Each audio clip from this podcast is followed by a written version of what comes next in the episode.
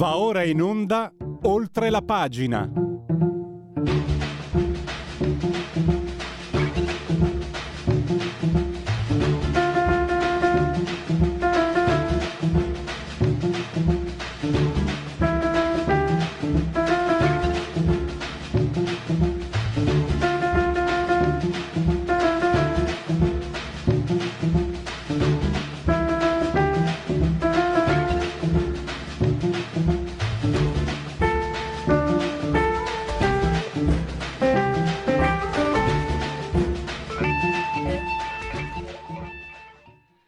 Dai, oggi gli facciamo gli applausi.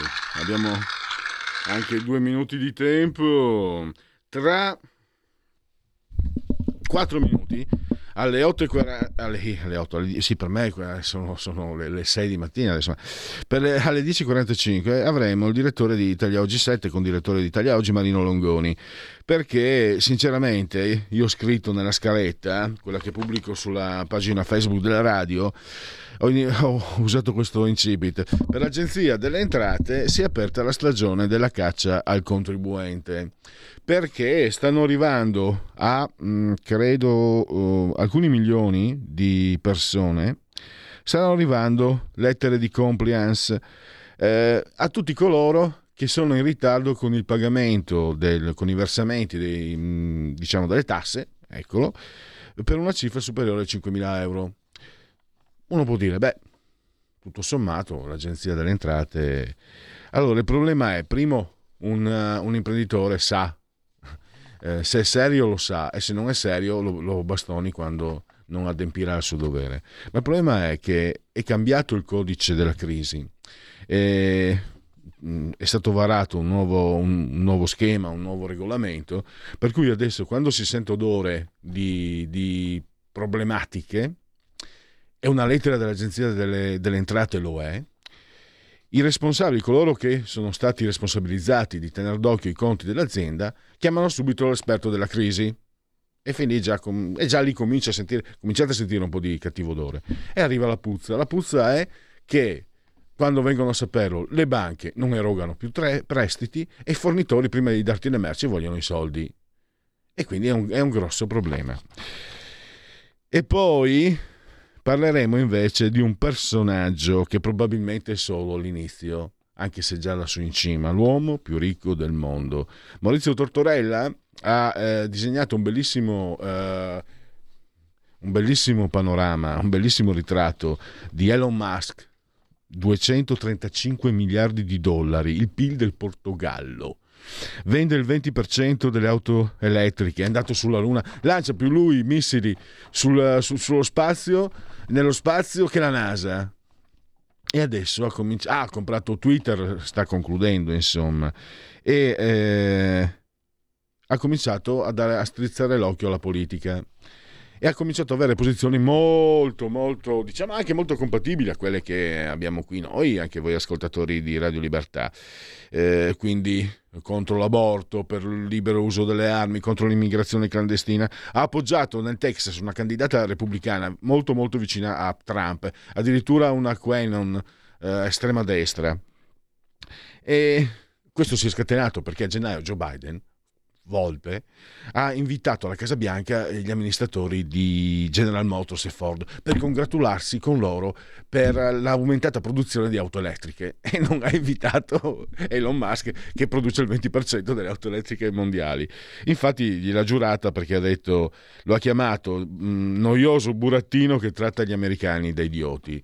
Così ha definito Joe Biden eh, Elon Musk. E non siate però tanto contenti e felici, viva, viva eh, Musk, perché Musk, il nemico giurato di Musk sono i sindacati. Negli Stati Uniti lo, gli fanno la guerra per mh, mm, licenziamenti di massa e in Europa lo bloccano perché lui vorrebbe pagare i dipendenti meno di quanto non lo paghino, eh, di quanto non li paghino le marche concorrenti. Radio Libertà in simultanea con noi quando sono scoccate le 10.45 sulla tolla di comando in regia tecnica saldamente il dottor Federico Borseri insieme sospesi a 110 metri sopra il livello del mare con temperature che narrano di 28 gradi centigradi sopra lo zero. Passa. interne 27,1 esterni 51% l'umidità 1016 millibar la pressione. L'abbraccio come sempre rivolto con grandissima forza forte forte forte la signora Carmela la signora Clotilde e la signora Angela ci seguono loro e non solo dal televisore canale 252 ma se avete smart tv o fare tv potete anche guardarci perché Radio Libertà è una radiovisione diventata da un paio di mesi potete continuare a farvi cullare dall'algido suono digitale della Radio DAB oppure seguirci ovunque voi siate grazie alle applicazioni dedicate a iOS Android, quindi smartphone, iPhone, tablet, mini tablet, iPad, mini iPad, smart television, Fire TV. Alex, accendi Radio Libertà. Passa parola, ve ne saremo riconoscenti. Vi ricordo chi se buona Radio Libertà, campa oltre cent'anni, meditate gente, meditate. E poi anche online, naturalmente, l'ottimo sito, ottimo abbondante, come il Rancio delle Truppe, Radio Libertà, senza l'accento.net e la pagina Facebook. E l'ospite lo abbiamo, il direttore di Italia Oggi 7 e, e con direttore anche di Italia Oggi stesso. Quindi Marino Longoni, benvenuto e grazie per essere qui con noi. Al nostro Buona microfono. a tutti. Allora, io preparo la scaletta, poi la pubblico sulla pagina Facebook. Ho usato questo incipit. Per l'Agenzia delle Entrate si è aperta la stagione della caccia al contribuente, perché eh, voi già eh, la tua redazione se n'era occupata, tu e la tua redazione ve ne eravate occupati venerdì, ieri hai ripreso questo tema. Questa lettera eh, mandata dall'Agenzia di Compliance, mandata dall'Agenzia delle Entrate che sta creando grosse preoccupazioni agli imprenditori. Sì, eh, se ne creerà sempre di più man mano che le, le, le lettere aumenteranno di numero. Noi venerdì abbiamo pubblicato eh, una di queste lettere che, di cui siamo venuti in possesso, con le quali l'Agenzia delle Entrate, in adempimento peraltro a quanto prevede la riforma della crisi d'impresa, avvisa i contribuenti eh, in questi termini, guarda che ci risulta che ci sia un mancato versamento di imposte, eh, quindi vi invitiamo a valutare se ricorrono i presupposti per chiedere l'attivazione della procedura di composizione negoziata. Eh, noi abbiamo pubblicato questa, questa, notizia, anzi abbiamo fatto l'apertura del giornale, il giorno dopo ci sono state diverse reazioni, tutte le associazioni di commercialisti hanno protestato contro questa iniziativa dell'Agenzia delle Entrate, qualche parlamentare ha chiesto, sollevato, ha fatto delle interrogazioni, interpellanze. E l'Agenzia delle Entrate risponde eh, un comunicato stampa diffuso venerdì sera tardi in modo abbastanza irenico in cui diceva no, ma noi lo facciamo per avvisare il contribuente, peraltro lo prevede la legge e comunque è, è un'iniziativa che va a favore del contribuente perché gli consente di valutare se nel caso eccetera eccetera. Virgolettato, un'iniziativa autonoma di implementate ma di un sistema dell'est a vantaggio dell'impresa per intercettare possibili situazioni di crisi. Allora, Qui eh, i casi sono abbastanza semplici, l'Agenzia non ha capito bene quali sono le conseguenze delle sue azioni, perché allora dire che queste lettere servono ad avvisare al contribuente che è un debito d'imposta fa un po' ridere, perché voglio vedere se c'è un contribuente che non ha versato 5.000 euro di IVA che ha bisogno di essere avvisato dall'Agenzia delle Entrate. È chiaro che se non li ha versati, dichiarandoli e non versandoli, ah, lo ha fatto perché non aveva liquidità. E, e di solito cosa succede? Moltissime aziende lo fanno, non versano le imposte per tirare in là un paio d'anni, di solito dopo un paio d'anni arriva l'avviso bonario dell'agenzia e dice oh guarda che non hai versato questo imposto, ci risulta che non hai versato questo imposto, che facciamo? E allora si chiede la rateizzazione, in questo modo si va avanti ancora un po' e si recupera un po' di liquidità. Eh, adesso invece questi avvisi de, de, dell'agenzia delle entrate arrivano non dopo due anni ma dopo due mesi, quindi si riferisce ai mancati versamenti del primo trimestre di quest'anno. Eh, quindi non c'è bisogno di avvisare i contribuenti, lo sanno benissimo, ma soprattutto dire che, lo, che questo è nell'interesse del contribuente significa non capire eh, cosa succede quando arriva una lettera simile, perché eh, nelle aziende più strutturate dove c'è per esempio un sindaco, un collegio sindacale, il collegio sindacale si allarma subito perché è, è sua responsabilità eh, dare seguito a, a, a, queste, a questi, questi inviti, a queste verifiche, quindi cosa fa? Manda immediatamente al Consiglio di amministrazione una lettera in cui dice devi decidere cosa fare, c'è un debito di imposta o lo chiudi oppure bisogna attivare la procedura di composizione negoziata. Il Consiglio di amministrazione a sua volta si allarma perché eh, eh sono due, anche lì o paga le imposte subito oppure deve attivare questa procedura di composizione negoziata che è eh, la, la, fase iniziale del fallimento, perché una volta che si entra in questa procedura, secondo me 9 volte su 10 finisce male, nel senso che la prima cosa che succede è che le banche non ti fanno più credito, anzi magari ti chiedono di rientrare i fornitori non ti danno più la roba perché se la danno di Direttore, mi, mi, permetti di interromperti? Io mi ricordo bene che con te proprio avevamo parlato ehm, della composizione del negoziato. Tu hai fatto un'analisi molto puntuale. Ehm, la, la, ritenevi una riforma, no? quella che è seguita al codice della crisi, mi ricordo bene anche le tue parole, è una riforma necessaria, ci sono diciamo delle, delle, dei dubbi, dei, dei problemi che potrebbero rivelarsi a cammino in corso. E questo è uno di quei casi? Eh sì, questo qua è... Allora, il problema è che eh, rispetto alla versione precedente eh, la riforma del fallimento è migliorata perché prima era una procedura cogente che di fatto spossessava il, l'imprenditore, adesso invece è su base volontaria. Ma è su base volontaria teoricamente perché soprattutto nelle, nelle medie e grandi imprese eh, le responsabilità a cui va incontro il collegio sindacale, ma lo stesso amministratore, sono tali per cui non è che abbia molta libertà di decidere. O paga le imposte, ma se non c'è la liquidità e non le ha pagate prima ci sarà un motivo. Quindi se le paga adesso vuol dire che non pagherà i clienti, i fornitori, i dipendenti, qualcun altro. E, e sempre lì, cioè è un giro, è un cane che si morde la coda. Oppure se va ad attivare questa procedura eh, sì, cosa vuol dire procedura? Vuol dire che c'è un esperto che si affiancherà, cosa farà questo esperto? Probabilmente raccoglierà tutti i creditori e dirà ragazzi insomma venite, veniteci incontro, abbiamo bisogno di un po' di tempo, eh, quindi per sei mesi non vi, diamo, non vi paghiamo, poi vi rateizziamo il nostro debito, insomma dobbiamo cercare di strutturare un po' l'azienda, certe cose. Di fatto mette in allarme i creditori i quali guarderanno l'impresa in un modo diverso, sicuramente meno positivo. Quindi è molto pericolosa questa procedura.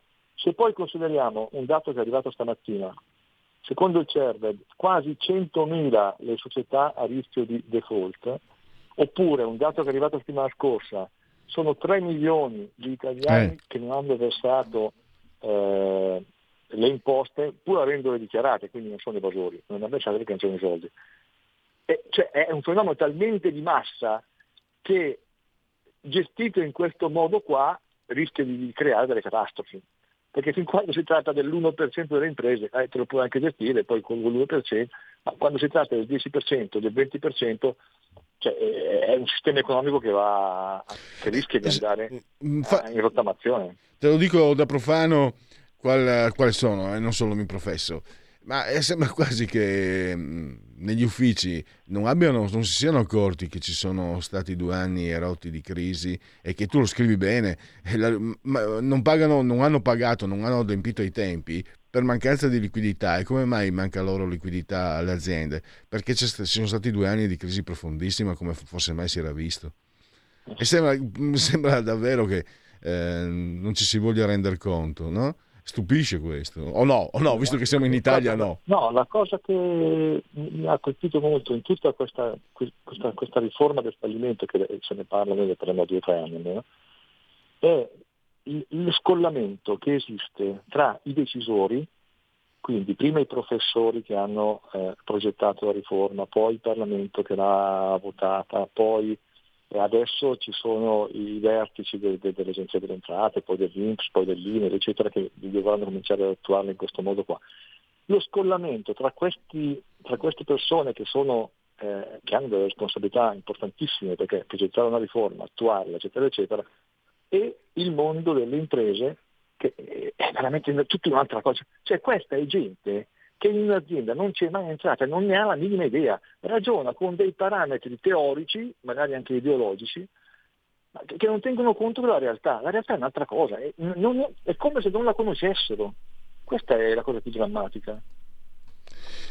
E senz'altro. Io però in questo caso sinceramente non sono così magnanimo perché vedi eh, io ho fatto anni di fabbrica no? e sai cosa ho scoperto? Che non è necessario entrare in fabbrica alle 6 di mattina per capire che la, la vita in fabbrica è piuttosto dura. E quindi penso che non sia necessario se si usa un po' di, di fantasia di immaginazione o, si, o di indagine speculativa. Non è difficile capire quali, secondo me nello specifico tecnico sì ma se uso, se uso raziocinio posso immaginare quali sono le problematiche di un'azienda senza entrarvici. Scusami Marino, ma secondo me, direttore, ma secondo me è disinteresse, superficialità. No, secondo me proprio non ci arrivano. Ma non ci arrivano proprio perché la, la prima versione della riforma del fallimento che avevano progettato era veramente ideologica, eh, partiva da un principio che apparentemente sembra chiarissimo e inconfutabile, e cioè la crisi di impresa va anticipata per cercare di evitarla in ogni modo. Chi non sarebbe d'accordo? Certo. Questo è il principio. L'applicazione conseguente, rigida di questo principio portava che se l'avessero applicata così come era, cioè, tra, tra cinque anni non ci sarebbe più un sistema imprenditoriale in Italia. Ma perché? Perché non se ne rendono conto, pensano che le aziende funzionino nel modo teorico come funzionano le idee nel campo dell'accademia, delle, delle, dell'università, dei, dei, dei, dei, dei discorsi che fanno i magistrati. L'azienda è tutta un'altra cosa, funziona in un modo completamente diverso. Non, cioè, non è possibile, e loro secondo me non lo sanno, ma lo stesso anche i vertici dell'Agenzia delle Entrate hanno le loro regole, hanno le loro esigenze, le loro responsabilità, non dico che non ce l'abbiano. La norma dice questo, io faccio questo, poi è sua, è sua responsabilità se poi l'azienda fallisce. E la norma mi ha detto di fare questo, io devo obbedire la norma, quindi eseguo quel che ci sta e non si rendono neanche conto che però eseguirla in questo modo qua crea dei, dei, delle catastrofi. Eh, cioè, è possibile che eh, perché non ne rendono? non sono mai entrati in un'azienda. E allora eh, alla fine trovo un punto di contatto e sono sicuro che tu sia molto, abbastanza molto d'accordo con me. Non siamo mai usciti dal regno borbonico, siamo ancora nella, in, quella, in, quella, situazione nel rapporto tra, tra, tra cittadino e, istituzioni. Allora ringrazio ancora Marino Longoni, se volete saperne di più eh, leggete su Italia Oggi eh, anche gli aggiornamenti perché appunto queste sono problematiche che Marino e la sua redazione seguono da, da, da molto tempo. Grazie ancora, risentirci presto. Grazie a voi, buona giornata.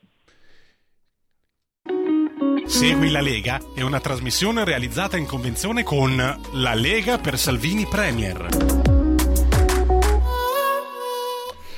Telepatia, Radio Libertà, telepatia tra il dottor Federico Borsari e il sottoscritto. Ho alzato gli occhi per, per segnalargli di far partire, perché gli spazi sono ristretti, quindi eh, normalmente andrebbe dopo Segui la Lega. Ho alzato gli occhi e mi stava già mandando la sigla. Telepatia, telepatia, telepatia.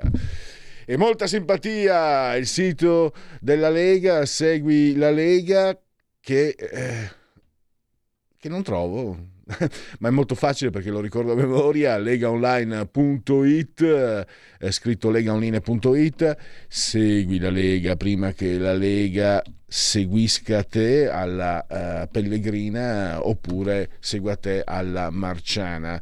Lì potete iscrivervi, si possono versare 10 euro anche tramite PayPal senza nemmeno vi sia la necessità che siate iscritti a PayPal. Poi codice fiscale, altri dati e vi verrà recapitata alla magione la tessera Lega Salvini Premier. È molto importante il 2 per 1000, il tuo sostegno vale 2 per 1000, scelta libera che non ti costa nulla. Eh, c'è anche il 2 per 1000 lega.it comunque facile D43 dovete scrivere sulla dichiarazione dei redditi D come Domodossola 4 voto matematica 3 il numero perfetto e vediamo gli appuntamenti eh, quindi no, non ci sono, non ci sono appuntamenti all'ordine del giorno, diciamo che probabilmente sarà, sarà aggiornato nel uh, pomeriggio, chiedo scusa uh, Federico, ho cambiato uh, sito.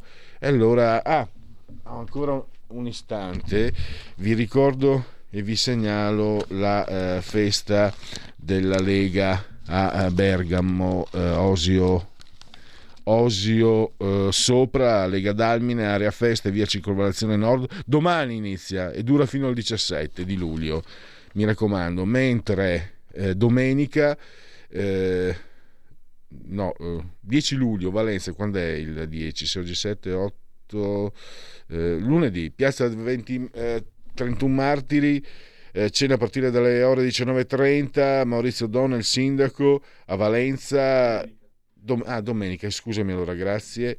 E... Ma allora oggi cos'è, il 7 o l'8? Oggi è giovedì, ero convinto fosse venerdì, dannazione. Domenica, domenica 19.30, una bella cena con gli amici leghisti a Valenza. Time out. Segui la Lega è una trasmissione realizzata in convenzione con La Lega per Salvini Premier.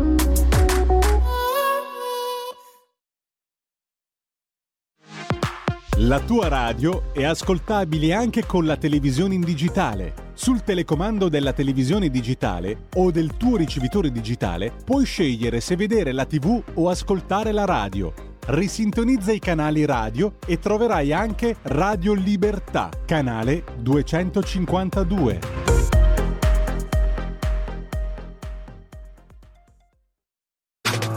Stai ascoltando Radio Libertà. La tua voce libera, senza filtri né censura. La tua radio.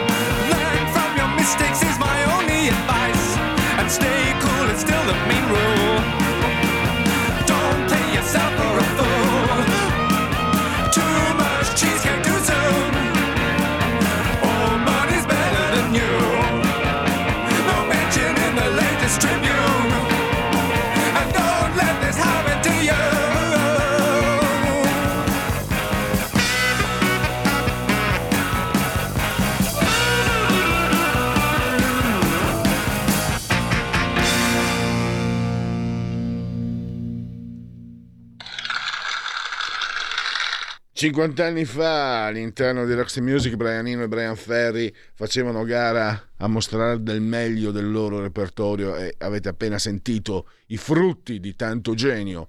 Oggi beccatevi i maneschini, beccateveli e teneteveli perché ve li meritate tutti.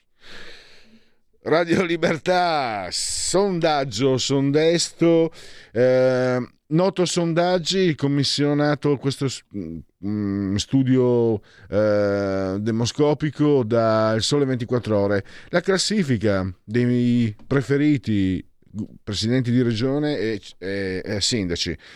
La Lega ha la coppia di testa, Luca Zaia 70% di gradimento, Massimiliano Federiga 68%, Stefano Bonaccini 65%, Toti 61%, Occhiuto Calabria 58, De Luca mh, Campania 58, Musumeci Sicilia 50, Attilio Fontana nonostante lo abbiano fucilato in modo indegno eh, comunque si attesta in settima posizione, cioè in piena zona euro, eh, qualificazione Europa League, il 50%.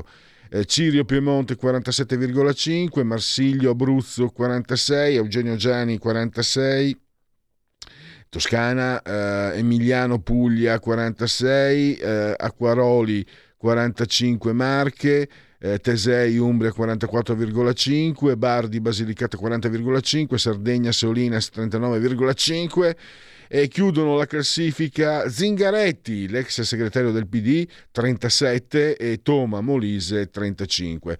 E velocemente vi dico, visto che vengo da quelle parti e mi fa piacere che eh, anche perché mh, è un Brugnaro, è un, come me, cioè, a parte che sono un, un meticcio, mezzo friulano, mezzo veneziano, è un veneziano di campagna, però è il sindaco più amato dai cittadini secondo questo rilevamento di noto sondaggi, 65%. E adesso, adesso restiamo in qualche modo nell'argomento perché andiamo a parlare di un personaggio che è sicuramente è, è molto popolare, non so quanto amato, diciamo che però mm, potrebbe diventare ancora più pesante di quanto non lo sia. Se andate, se non l'avete ancora fatto, procuratevi eh, Panorama e eh, potete leggere, ma restate anche pure qua ad ascoltarci perché abbiamo Maurizio Tortorella al quale do il benvenuto e un grazie per essere qui ai nostri microfoni. Ciao Maurizio. Ciao, ciao Pierluigi, grazie, grazie a te, grazie a voi. Allora, un riepilogo, un riepilogo di quello che sta facendo Elon Musk e eh, di questa sua campagna veloce di avvicinamento alla politica.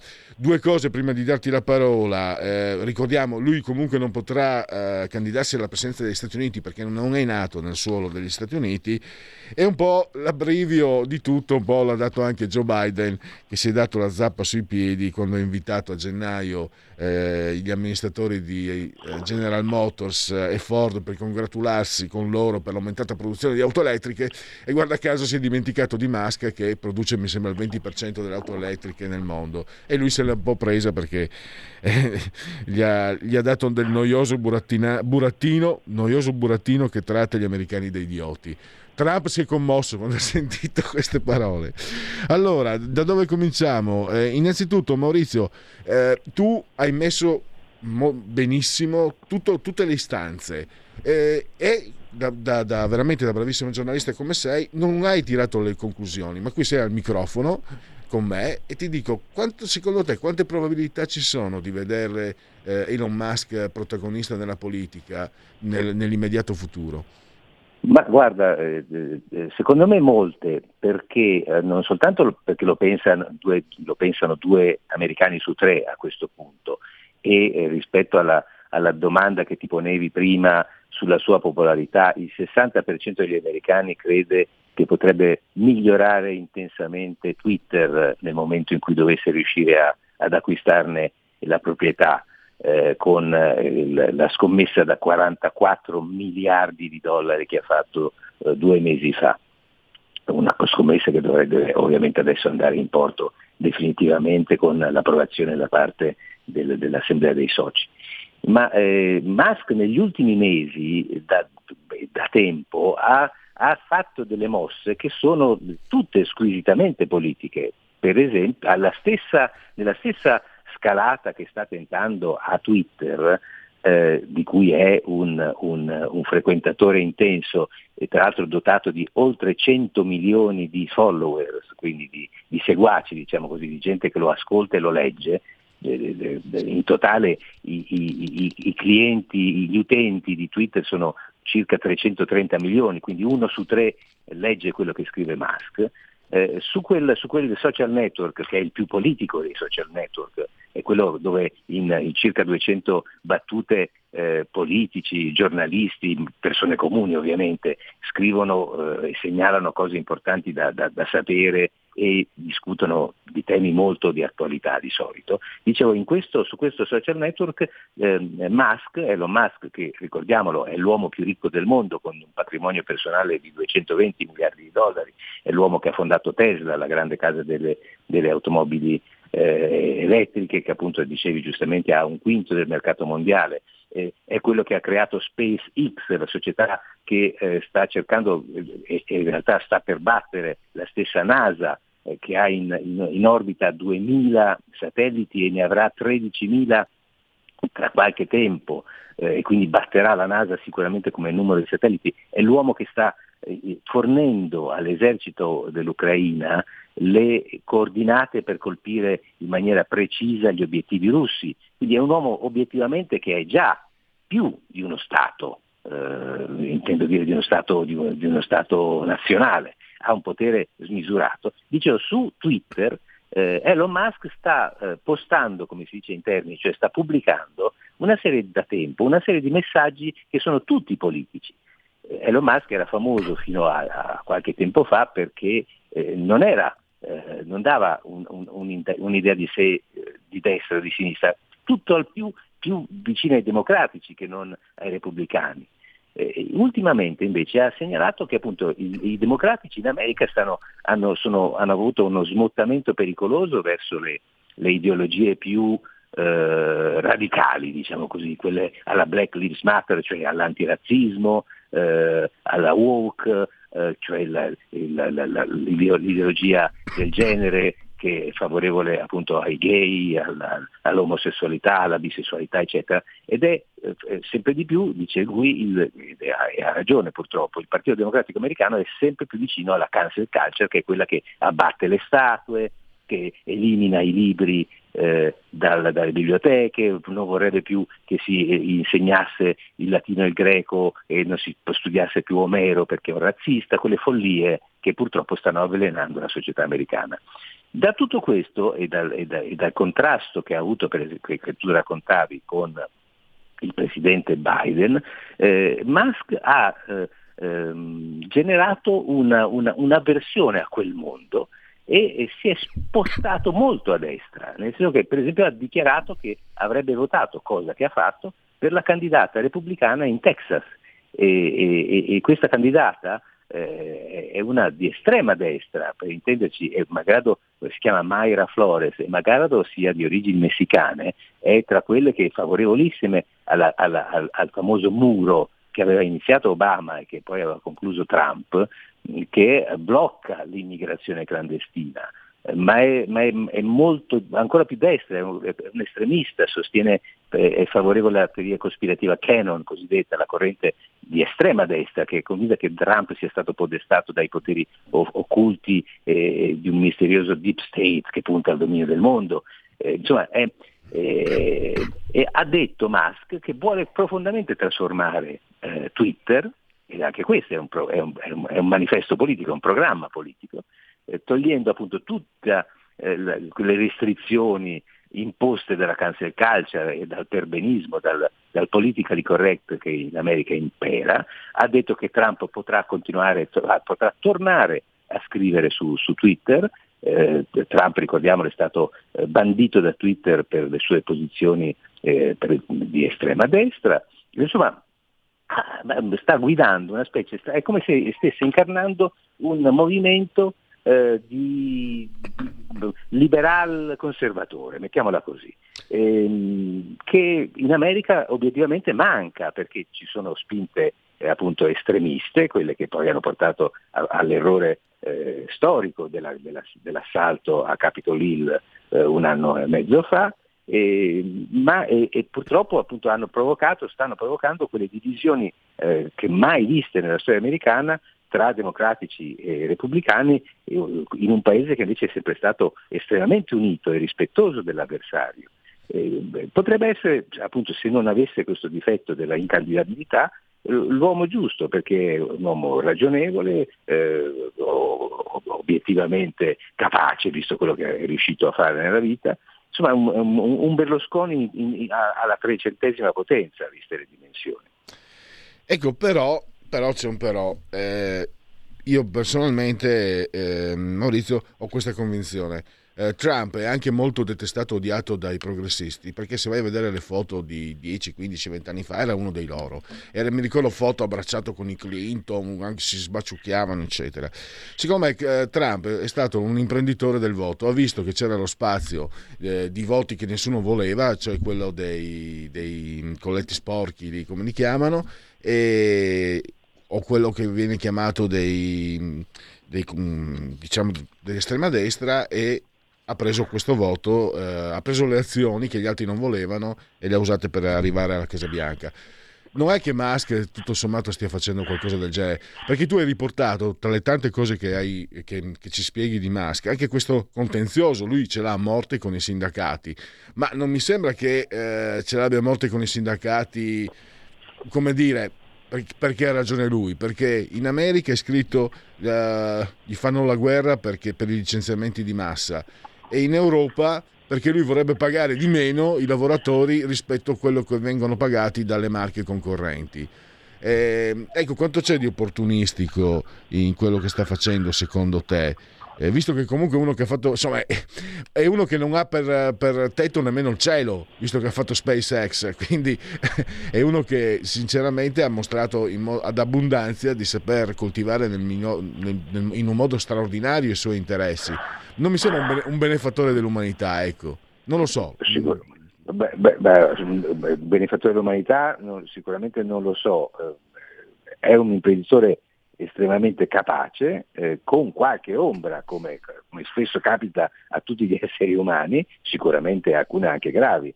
Il contenzioso con i sindacati eh, eh, probabilmente ha appunto al suo interno qualche giustificazione molto seria dal punto di vista delle trade union eh, statunitensi e anche europee. Eh, sta di fatto che, tra, che, che, Musk, pur con una sequenza di sé estremamente lunga, eh, è sicuramente molto più ragionevole di tanti eh, uomini politici americani di questo periodo. E, e ai miei occhi, eh, occhi di, una, di, un osservatore lontano peraltro, perché non sono neanche appunto americano, io leggo i giornali americani ma purtroppo in America vado molto, molto raramente, e, dicevo agli occhi di, una, di, uno, di un europeo eh, di, idee liberali sicuramente non favorevole agli estremisti di sinistra, eh, rappresenta qualcosa di, di molto, di, di, apparentemente positivo, diciamola così. Eh, dire, sai bene per, per, come mi conosci che Trump non mi ha affatto antipatico, ho concordato con, su tutte le sue politiche di contenimento della Cina e, e, e sono sicuro che Trump non avrebbe mai fatto l'errore gli errori che ha fatto Biden nei rapporti con la Russia, eh, spingendola in braccio eh, al, al, al, alla ancora più potente Cina eh, e quindi creando per la prima volta nella storia l'unione tra le due potenze mondiali più pericolose dal punto di vista dell'Occidente, la Russia e la Cina. Eh, tutto questo ce lo siamo già detti anche altre volte. Mm. Musk è, un, diciamo così, è una è una variabile impazzita in questo sistema e dal mio punto di vista può essere una variabile che eh, aggiunge qualcosa di positivo, magari mi sbaglio, ma sicuramente eh, creerà, creerà come un sasso nello stagno una serie di onde. Vediamo che cosa, che cosa riuscirà ecco, allora per par condicio, prima ho, portato avanti eh, un, una mia posizione critica, un'altra invece no.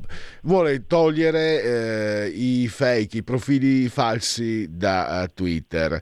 Tu hai scritto, eh, tu hai scritto certo. che, che ne, mol, diciamo, l'elettorato di destra è convinto che i progressisti, i Dem, usino i, profi, i profili falsi per manipolare l'opinione pubblica e hai ricordato anche che lo fa anche la Cina a livello internazionale. La Cina non ha Twitter in casa sua, però lo usa per uh, intromettersi. Ecco, sai dov'è la, la, prova, la pistola fumante?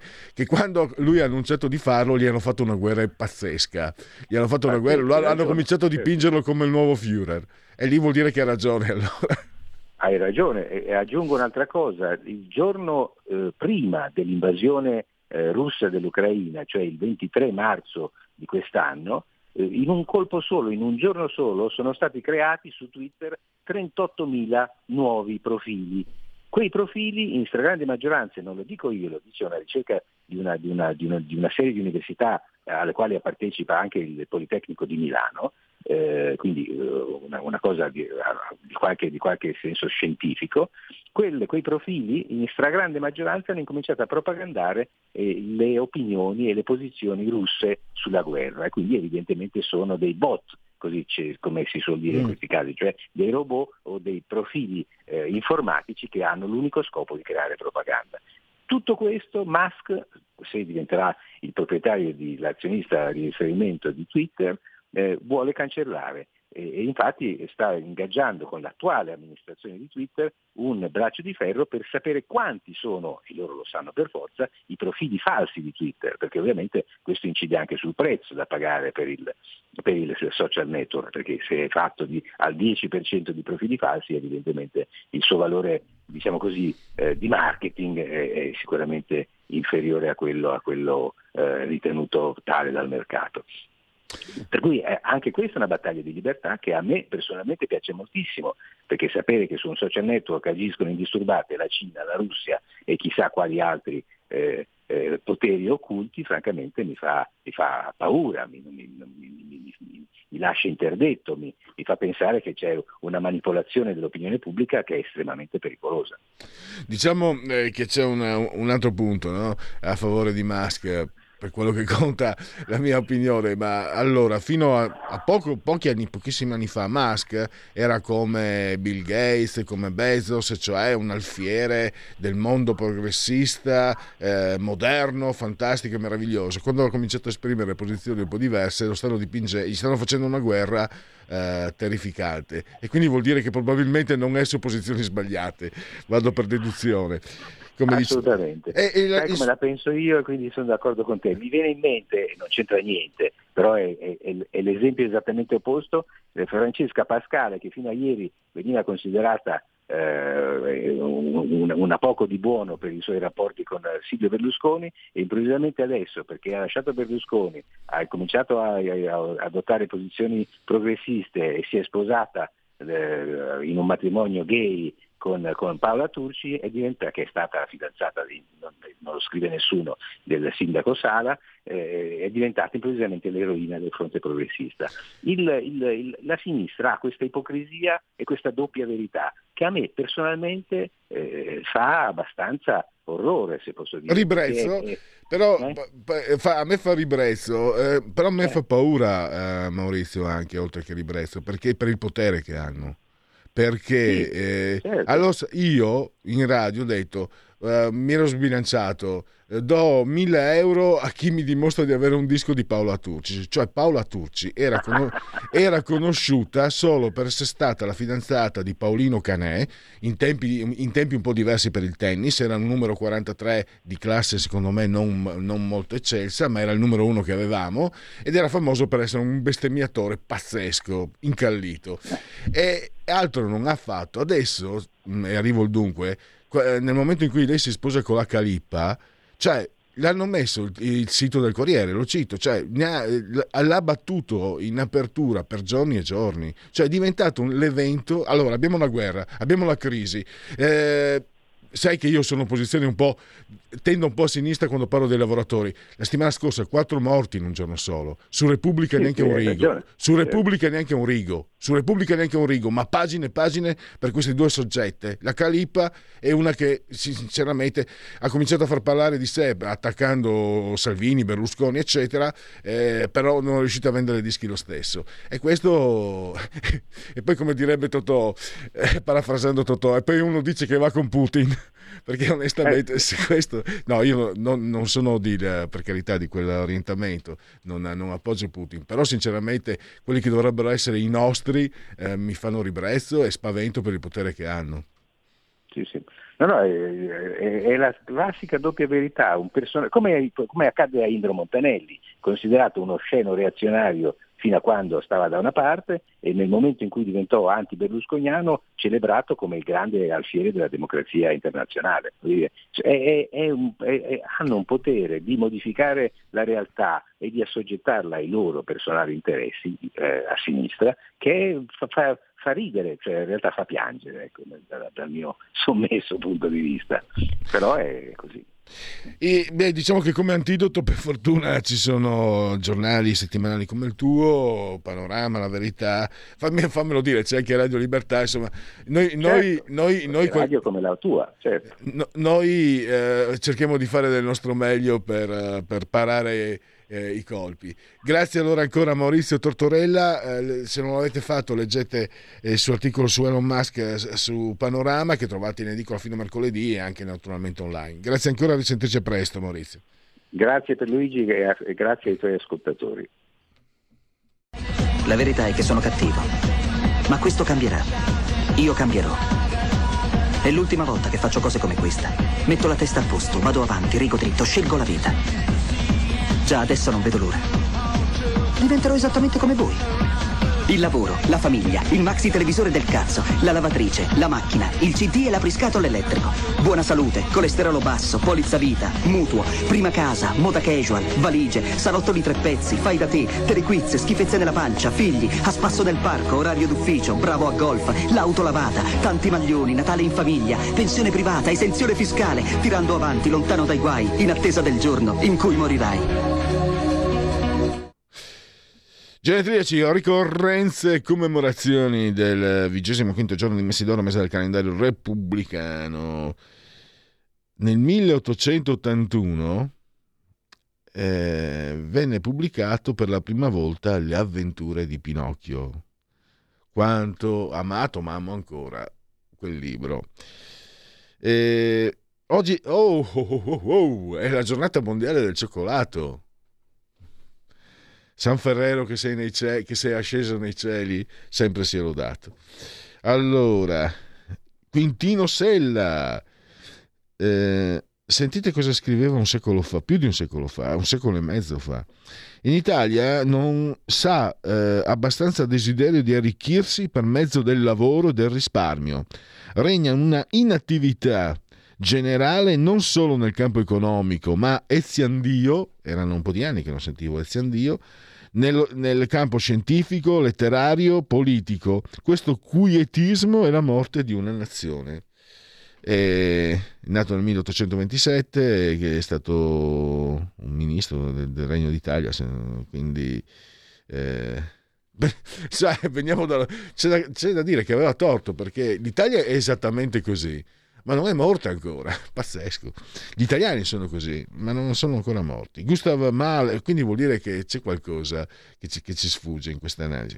Gustav Mahler, disciplina, lavoro, lavoro, disciplina, un genio musicale, un genio... Ah, Moises Segal, Marc Chagall. C'è, in giro c'è una mostra, andate, andate innamoratevi. Non si deve cominciare dai simboli, ma giungere a essi.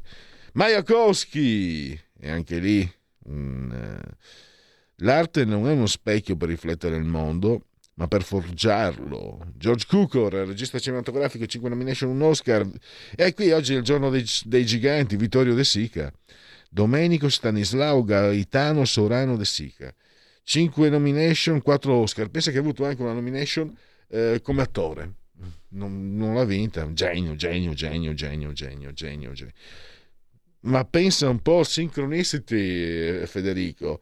Eh, oggi è il genetriaco di Joseph Vinul, il Wither Report. Ringo Starr, Richard Starkey, mi piace Woody Allen perché è più brutto di me.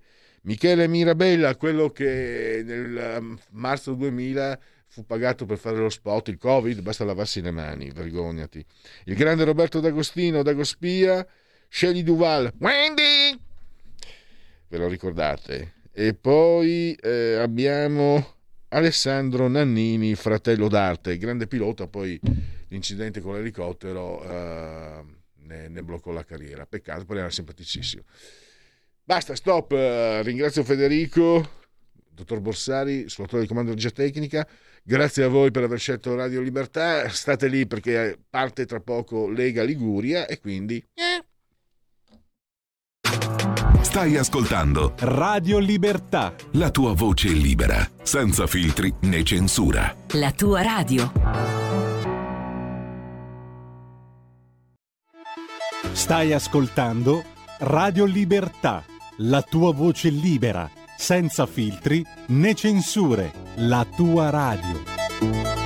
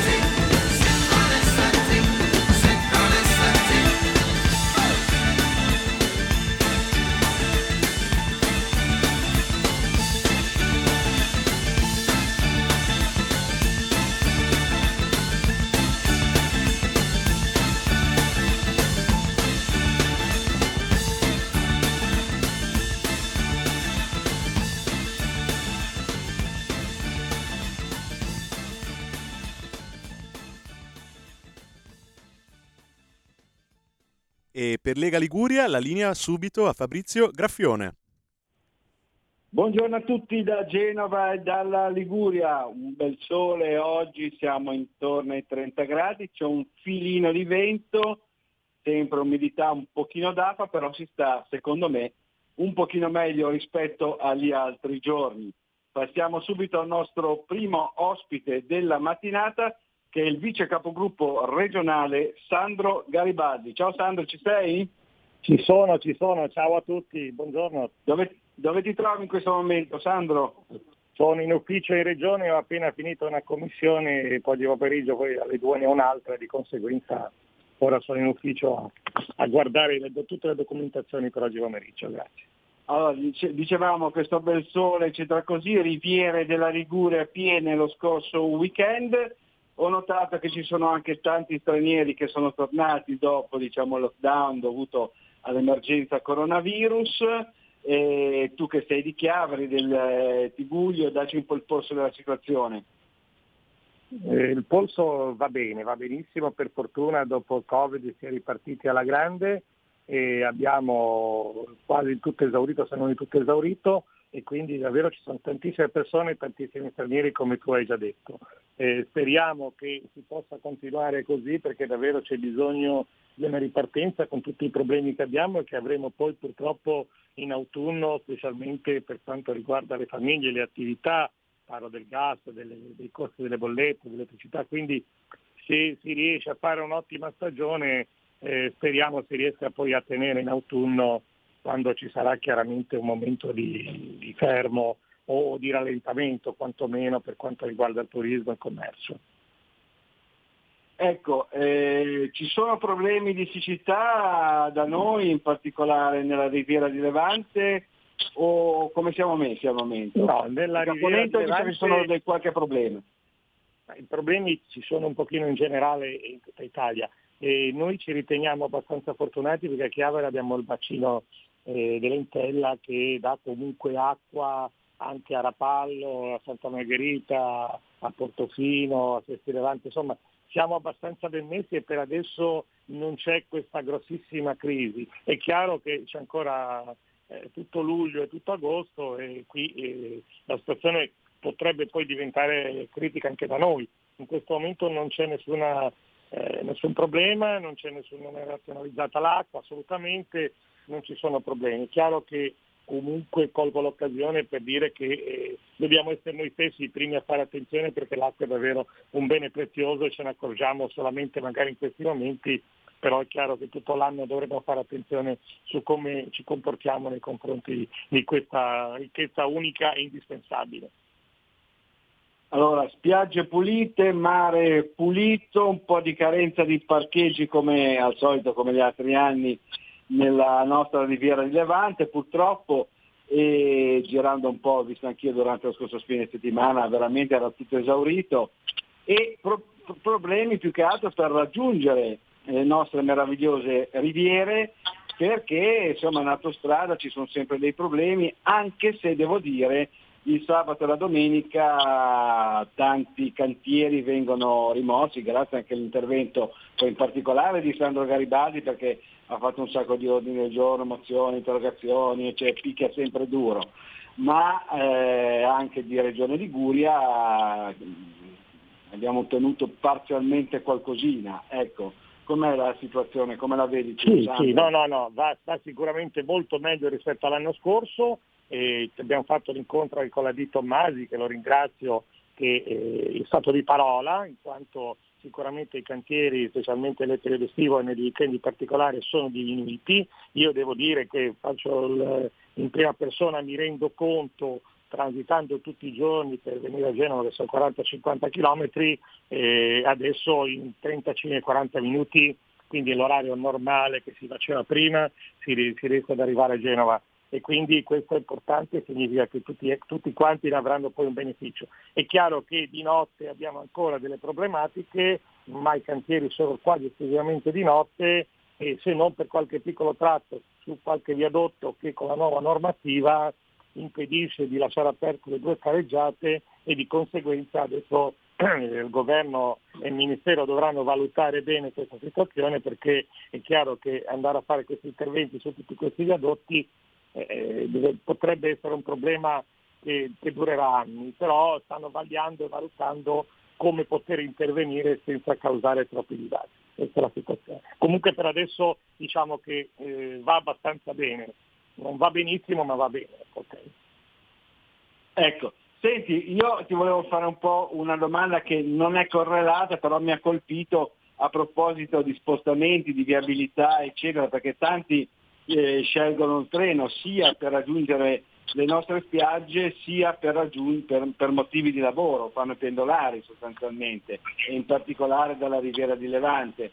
Ecco, proprio ieri un treno regionale all'altezza tra Genova Quarto e Genova Sturla ha investito un cinghiale. C'è questo problema di cinghiale in città, qui a Genova senz'altro, io non lo so lì a Chiavari come lo direi tu un po' com'è la situazione e, e non si sa come risolvere ecco, questo, questo problema. Questo, questo, è un problema enorme, non solo per la viabilità, per i treni, ma anche per chi abita in collina, eh, opera nell'entroterra o addirittura eh, in città, addirittura perché ormai sono, sono arrivati in città, purtroppo non, non, riusciamo ad avere con il Ministero una, un, un, dialogo che eh, il Ministero parlo del, eh, de, de, dell'ambiente e anche della salute, perché sono i due ministeri interessati. E noi abbiamo chiesto anche l'abbattimento, eh, anche per, visto che c'è la peste suina e quant'altro, quindi l'eradicazione di questi cinghiali totale, almeno in certe zone, perché davvero poi può diventare un problema anche rispetto al nostro PIL. Ricordiamoci che eh, eh, se venisse trovato un maiale positivo alla peste suina c'è l'obbligo europeo di eh, non, non, esportare più nessun derivato dalla carne di maiale, quindi sarebbe un problema nazionale enorme, eh, però i ministeri in questo momento sono stati diversi incontri in conferenza Stato-Regioni con il nostro, con il nostro assessore e vicepresidente Piana, però non si è riusciti a trovare ancora una soluzione e questo mi sembra strano perché io sono d'accordo che eh, gli animali vanno protetti, vanno certamente rispettati, ma è chiaro che gli animali devono rimanere nei boschi e non arrivare in città. Questo è evidente. Chi arriva in città deve essere in qualche modo eliminato perché non si può continuare con questa situazione perché ci sono stati diversi incidenti anche mortali e quindi abbiamo tutti dei figli, dei nonni, eh, dei genitori che continuamente viaggiano anche in moto. È chiaro che finché lo investa un'auto, tutto sommato ci sono dei danni all'auto ma non ci sono magari grossi danni fisici, ma se colpisce una persona in motorino, in moto, in bicicletta, eh, queste persone già, hanno avuto grossissimi problemi. Quindi io credo che davanti alla salute pubblica si, non si debba stare dietro un cinghiale. Lo dico chiaramente, è un'opinione mia personale, me la assumo che responsabilità. Io spero che il governo al più presto possa capire e intervenire perché è una cosa talmente semplice da fare perché non è che si, si voglia andare a caccia, devono essere eradicati, eliminati, contenuti quelli che arrivano chiaramente in città, ci mancherebbe. Quelli che vivono nel bosco hanno tutto il loro il massimo rispetto da parte mia e di chiunque. Benissimo, ti ringraziamo, ti auguriamo una buona giornata e buon lavoro. Ciao Sandro. Ciao, buona giornata a tutti, arrivederci. Ciao, ciao, ciao, ciao. Grazie ancora al nostro vice capogruppo regionale Sandro Garibaldi e passiamo subito al nostro secondo ospite della mattinata rimanendo sempre nella riviera di Levante perché abbiamo, dovremmo avere già in linea il nostro consigliere delegato alla viabilità della città metropolitana di Genova, Franco Senarega. Ciao Franco, ci sei? Buongiorno Fabrizio, buongiorno Fabrizio, buongiorno a tutti gli ascoltatori. Ciao Franco, sei a Reco in questo momento? In questo momento sono a Recco, sì, Fabrizio. Ecco, senti un po' lì com'è la situazione, chiedevo anche dal punto di vista turistico, è ripresa un po' la stagione? Ma, c'è, c'è, il pienone, c'è il pienone, diciamo che abbiamo veramente tutto, tutto esaurito. Gli stabilimenti balneari viaggiano a pieno ritmo, anche le strutture ricettive praticamente sono sei giorni su sette, posso dire, al tutto esaurito. Quindi da quel punto di vista siamo estremamente soddisfatti. Ecco, senti eh, Franco, ti faccio un po' l'avvocato del diavolo, prezzi, stabilimenti balneari, ristoranti eccetera, ecco sono un po' più umani rispetto magari ad altre località più blasonate tipo Portofino, Paraggi? Beh, diciamo assolutamente sì. Eh, ti devo dire che anche rispetto agli aumenti che tutti gli operatori hanno dovuto sostenere perché banalmente i costi energetici sappiamo tutti quelli che sono quando arrivano le bollette, ormai tremiamo ad aprire la busta, però qua il, i prezzi sono rimasti quasi del tutto invariati rispetto all'anno scorso. Diciamo che eh, la voglia di ripartire anche da questo punto di vista ha fatto sì che ci fosse un assorbimento di una parte dei rincari direttamente agli operatori. Non dico al 100%, ma comunque non, posso dire che non è stato riversato su, sui turisti, sugli utenti tutto quello che è eh, che sono stati gli aumenti che devono subire appunto chi ha oggi un'attività. Ecco, senti, tornando un attimino al discorso viabilità che tu te ne occupi per quanto riguarda le strade diciamo tra virgolette normali 850 abbiamo... km di strade provinciali in provincia di Genova diciamo ecco. i numeri sono eh, esattamente. Abbiamo visto che in autostrada almeno nei weekend la situazione comunque è parzialmente migliorata perché sono stati rimossi parzialmente dei cantieri, beh, questo è stato sodato, ci sono ancora dei problemi, eccetera. Per quanto riguarda invece proprio lo spostamento a livello eh, provinciale door to door sostanzialmente, Genova, Riviera di Levante e viceversa, che talvolta è usata anche spesso da, da, dai, dai, milanesi, dai turisti che vengono in giù, perché comunque sono strade bellissime queste sulla, sulla nostra riviera, strade vista mare. Diciamo, eh, diciamo che noi da questo punto di vista no? problemi non abbiamo.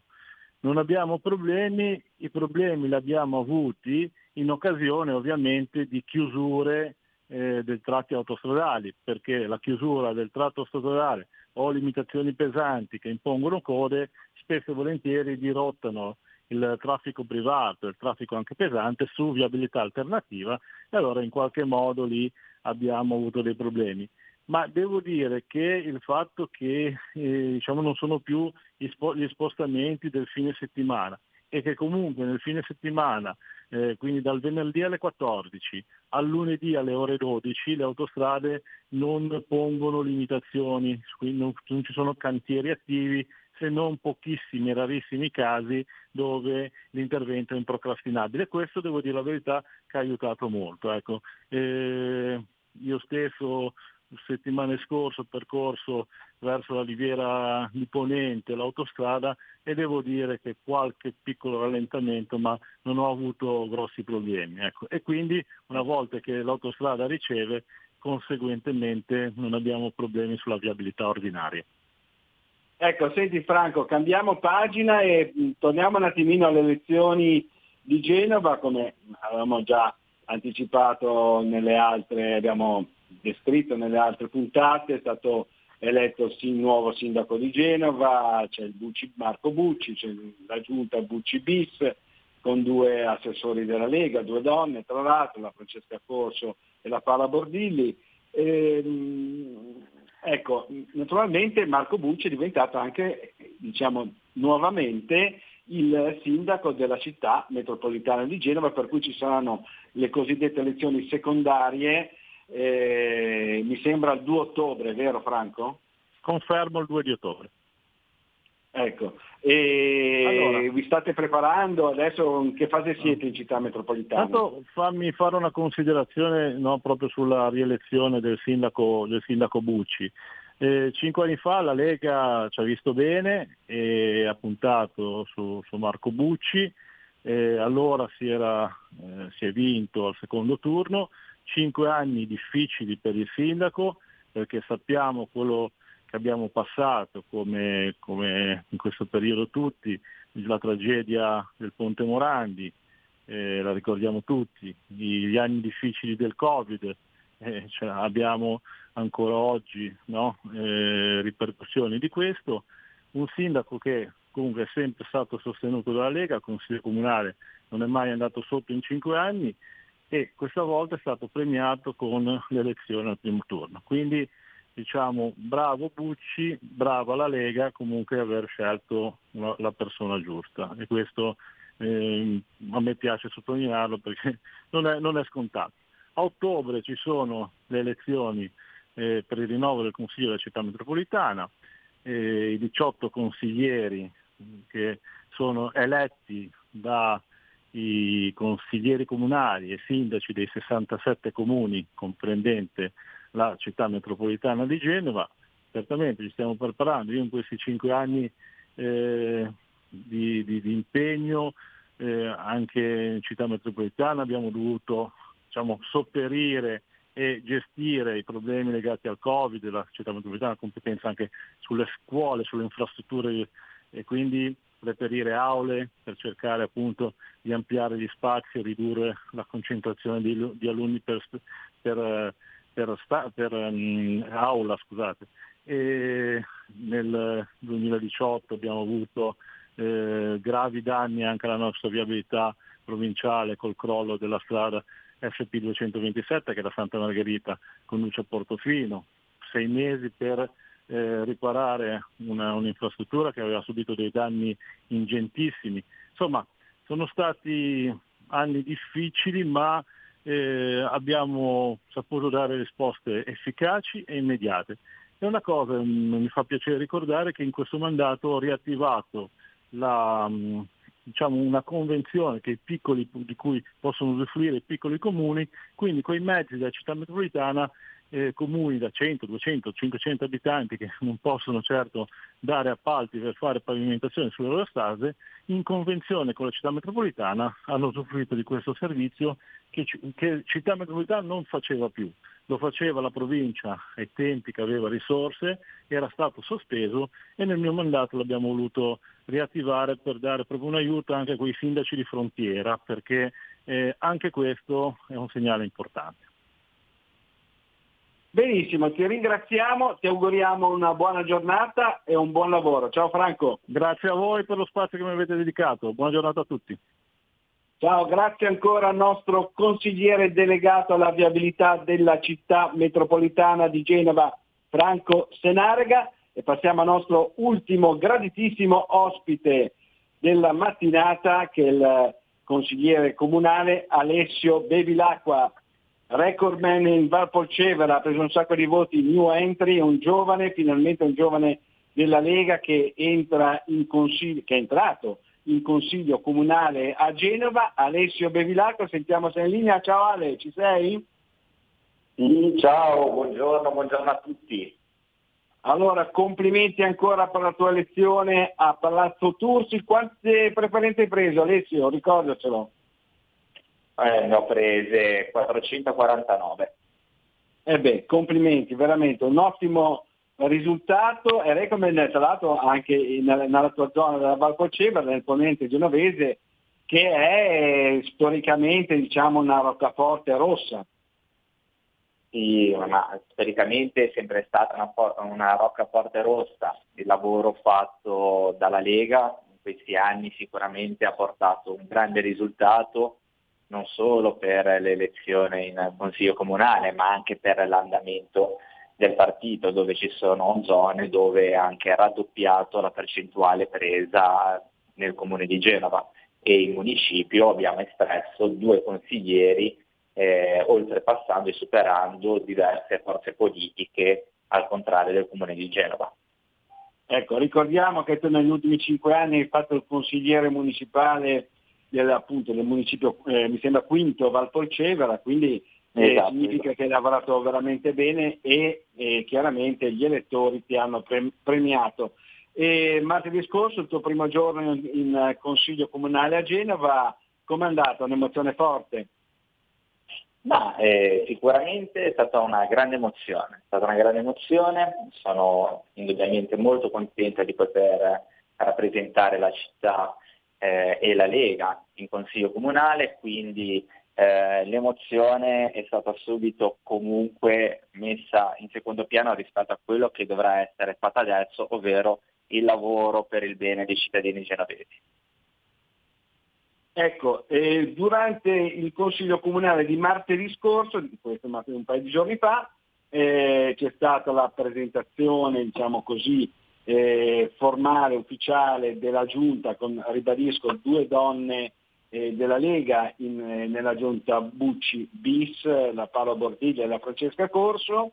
E, ecco, c'è stato un po', un po di problemi, la, la minoranza diciamo, si è astenuta e questo non fa tanto bene alla città, poi ci sono state mi sembra delle polemiche sulla presunta ineleggibilità del sindaco Bucci perché lui è anche commissario straordinario del Ponte Morandi e quindi c'è proprio questi cavilli burocratici che francamente eh, per quanto riguarda la Lega lasciano il tempo che trovano perché noi siamo per lavorare per la città, per il territorio, per i cittadini e quindi mh, mm, siamo un po' più concreti forse. Alessio, cosa dici?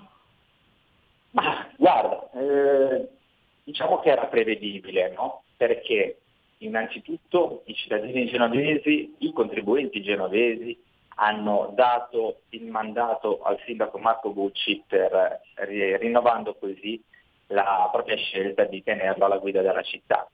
I numeri parlano chiaro. Un sindaco che vince al primo turno erano tantissimi anni, tantissime elezioni che non accadeva a Genova e centrodestra vincere così in modo massiccio su quella che è sempre stata una roccaforte nel nord Italia, quella di Genova, che è sempre stata a sinistra, è un dato indubbiamente da tenere sotto considerazione.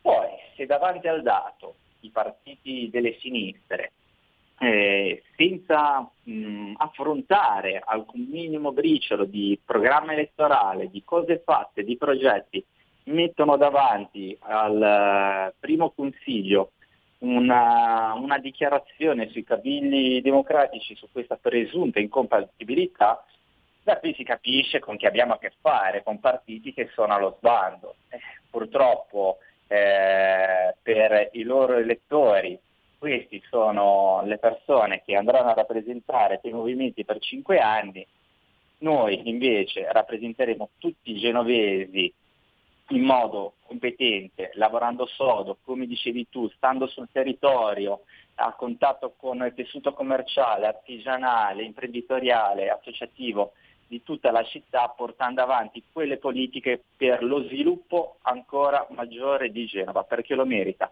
Vent'anni di mobilismo da parte delle sinistre sono stati spazzati via in cinque anni. I cittadini genovesi questo lo hanno capito, riconfermando così Marco Bucci alla guida del comune di Genova gli altri possono soltanto provare con strumentalizzazioni a fare un'opposizione che al momento pare soltanto che becera perché priva di contenuti, ma noi non accettiamo queste provocazioni, noi ci rimbocchiamo le maniche e come Lega soprattutto andremo avanti trainando la politica della città per il bene dei genovesi.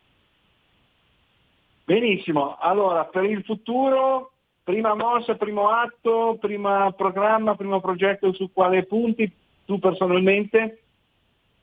Beh, tanto io ringrazio il partito, ringrazio i dirigenti del partito e poi ringrazio il sindaco Bucci perché ho avuto la delega allo sviluppo e alla tutela delle vallate, quindi un argomento a me molto a cuore. Quando mi sono proposto in campagna elettorale come candidato a consiglio comunale ho subito indicato la mia intenzione di poter portare la voce delle vallate eh, dentro il comune di Genova quindi gli argomenti sono tanti, abbiamo già predisposto insieme a un gruppo di lavoro con cui ho sempre avuto eh, un grande feeling lavorativo, politico lavorativo, tantissime istanze legate alla mobilità, alla sicurezza, alla polizia. Quindi partiamo da quello. Mm, Genova ha tante situazioni, ha tante particolarità, ogni quartiere ha magari delle criticità diverse l'un l'altro, anche tante mentalità. Il mio obiettivo adesso è fare la sintesi, portando tutto quello che è necessario per rappresentare al meglio la Lega e soprattutto per dare e contribuire come Lega a far sì che Genova possa riprendere gli antichi splendori ormai persi dopo quelle devastanti, come dicevo prima, annate dove la sinistra ha sempre governato senza un benché minimo progetto per la città. Da qui posso dirti che il primo impegno sarà legato alla sicurezza di diverse zone. Staremo bene, ti dico in eh, genovese. Alessio, ti ringrazio, ti auguro una buona giornata e buon lavoro. Grazie mille, grazie a tutti voi, grazie per lo spazio che mi avete concesso. Ciao, ciao, ciao, ciao Ale, ciao, buona giornata ancora e buon lavoro. Grazie ancora al nostro nuovo consigliere comunale di Genova Alessio Bevilacqua e per il momento dal capoluogo Ligure è tutto, linea a Milano da Fabrizio Graffione.